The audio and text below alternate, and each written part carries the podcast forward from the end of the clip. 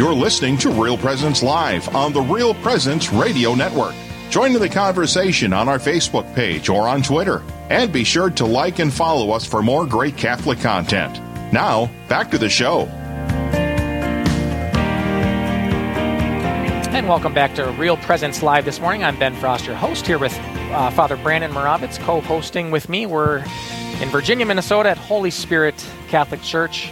Just had a very beautiful and profound uh, conversation with the Sajovic family and uh, hearing their story and their witness. And uh, it kind of leads into our next segment here where I think we're going to discuss and talk about the reality of parish life and what what's our response in mission? I mean, we, we I just was so moved in this last few segments about seeing so many priests and communities just respond with great generosity and grace and love. And I think that should be the, the, the mission of what a parish should be. So I'm going to hand it over to Father and, and maybe share a little bit about that. Well, Ben, even as you're just talking, I was thinking about the Sajovics here, and, and we had to act fast as a parish.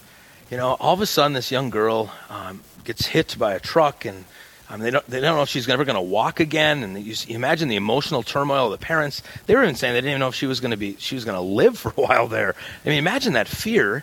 And so we have to act quick as a parish to bring Christ um, to them and to serve them. And I think so often. Um, I want to try to do this in a positive way, but sometimes as parishes, we have to have meetings, we have to have we have to get everything all figured out. We have to have all the structures in place. Can we afford this? And before you know it, months and months go because we haven't met, we haven't figured it all out, and we get paralyzed in planning as opposed to just getting out and serving. And, and we could have sat back and said, Well, I don't know if we can find the right people. How are we going to build the ramp? How are we going to get the money? And often in our parish life, we get paralyzed and we don't get out on the fringes quick enough. Um, and before we know it, that opportunity's passed us by. And this is a perfect opportunity for us to reflect on our parish life like, how do we respond to the needs that are out there? Um, what is the role of our parish? Is it to sit in our, in our offices and have meetings, or is it to get out and be missionary as a parish? Um, we, you know, we, we, we can't just look at ourselves and our own walls. We need to get out, especially in our current cultural is situation. Sometimes there a comfort like within those walls versus like so for example in this circumstance and again i, I chuckle because I, I, I remember the story when all of a sudden you came in my office like we got to build a ramp and it was like it was this and but you could look at that any of these uh, experiences or circumstances like naturally we can think okay well here here's uh, a circumstance we need to respond to sometimes our fears get in the way of like, well, what are all the potential blocks, right? What are all the walls that can kind of come up? And like you said, like uh, fear kind of paralyzes us sometimes. Versus saying, can we at least try? So that, like my remembrance of, of this circumstance with with the ramp, for example, with you, there was an immediate sense of like, I think we should try this. And then what that led to was we're not going to respond in fear. We're going to respond in courage. And sometimes when we do that, it falls flat on its face, but we try, right? But I remember it's like there was an immediate send out like, hey, we need some we need some guys to help with this. And from that came a business owner who basically said, I'm going to give you guys all the materials that you need for free to go and do this. And a number of men that courageously stepped forward right away to give up a whole Saturday to build this thing. So I think there could have been a sense like, oh, it's a Saturday, people are going to be out fishing. How are we going to pay for the materials? But we don't. Sometimes we don't even give these these uh, these situations a chance to kind of organically come to fruition. Yeah, and they, you know they all build. I mean, our parish life kind of builds like, like uh, and it has to. You have to have fertile ground, and then you plant these seeds, and then and then beautiful things come from it. Um, and so you're right. This idea comes into my mind as a pastor, and I feel as a pastor, you need to lead and be docile to the Holy Spirit and the promptings, and then you throw things out there. And I often tell people, lots of these ideas that I throw out, they don't they don't work out. Sometimes there's not always fruit born, and then other things they bear great fruit, and this is one of those stories. Um, and so my invitation out to build that ramp, it went out to a bunch of men in our parish that had hearts that have been cultivated.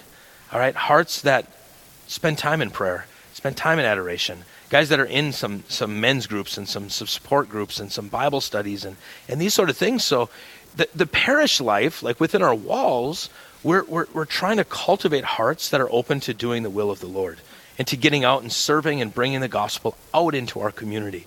Um, and so I often see that dynamic of my role in the, here in the parish as a priest is to help people have their hearts cultivated and ready to get out and to serve. So when those opportunities come, they're ready to make a generous yes. Yeah. And you're right. I mean, there were guys that gave, I mean, fishing that day and, and gave up maybe a, a weekend at the cabin, gave up opportunities to be with their family. And summer weekends are like rare in Minnesota. Yeah. And so it's super incredibly inspiring to see those men respond to that yes and that our parish could be missionary right here in our small little community on the Iron Range. And I think when you see those examples of people like to me, it reminds me of discipleship, like authentic disciples. Like when I read the scriptures, the New Testament, and I see uh, the apostles, it's like they they laid down everything to follow after Jesus. There was something, and what, what does it start with?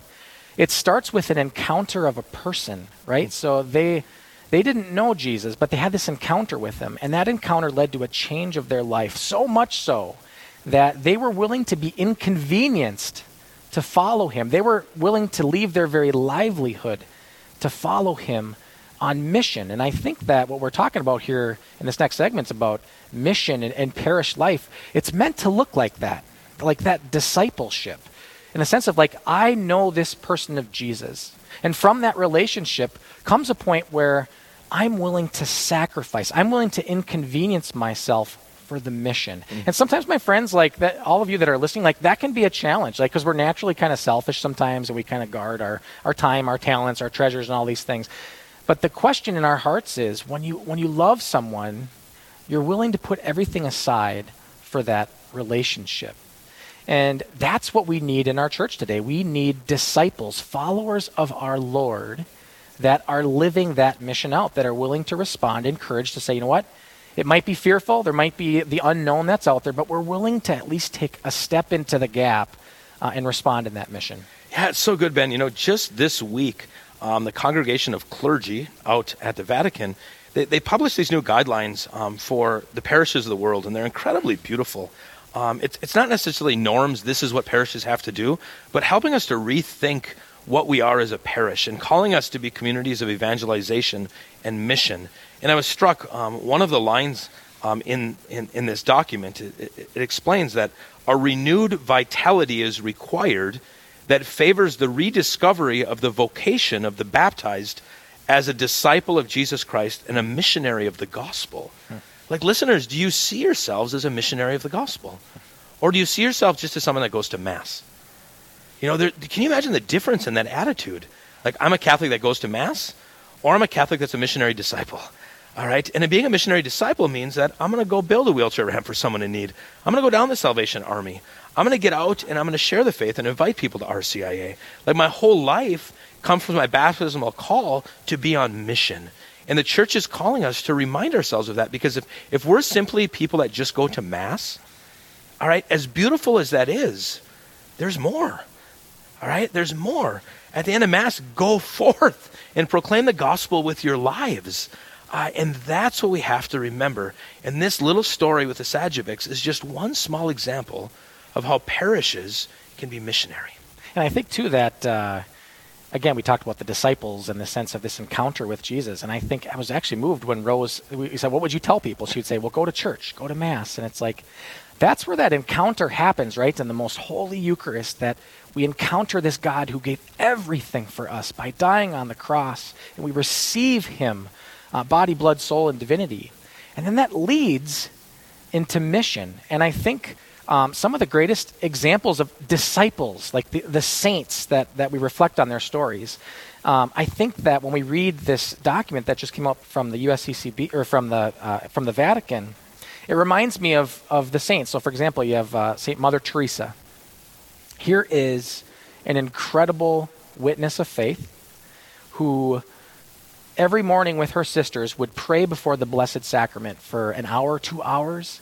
And that led into mission, right? Father, you had said, uh, go out, right? And, and it changed the world around her. So this encounter with Jesus then sent her and her sisters on mission to transform the hearts of those and to serve those that were around her. It'd be easy just to say, well, we're just kind of focusing on on ourselves or whatever but no like it, it leads into mission but it flows from that encounter it flows from the eucharist uh, in the mass and and uh, and the gift that that is yeah and, and it, it it starts with encounter. You know, and we need to pray that our priests have encounters with the Lord Jesus. Yeah. And we need to pray that our laity have encounters with the Lord Jesus. And and from that encounter, we want to go out. Yeah. That's what the saints, the apostles, Rose Sajovic, who was just here, they know the heart of the Lord. And what did the Lord do? He went out. Yeah. You know, and, and I, I think about even the psalm that we heard at Mass. Like, there, there, there's the King David was writing the Psalms, like, Lord, I love your commands. Like, that's kind of crazy to think about. But the, the, command of the Lord is to go forth and bear fruit. Yeah. Do I love that? Sometimes we're like, no, that inconveniences me. Yeah. I'm a little uncomfortable with that. But we need to pray that as we love the Lord, then we love his commands. And what's his greatest command? His great commission to go out in the world and make disciples, baptizing all nations, teaching them to observe all that he's commanded them, and to remember that he's with us always. Um, so, my friends that are out there, we are called to be on mission and to love the commands of the Lord. But it starts with the encounter of the Lord and priests and laity coming together to be a witness to the world around us.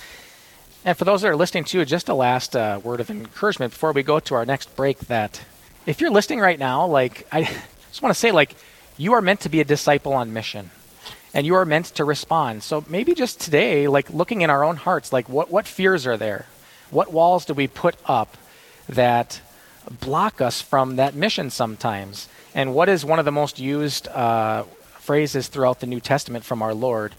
Be not afraid be not afraid. Take courage. So today if there's a sense of something going that's uh, happening in your heart to respond to say lord give me the courage to act as a disciple. We'll be right back. We are going to continue our conversation uh, with dan schultz who uh, was one of the people that helped respond uh, with the sajovic family. So we'll be right back right after this break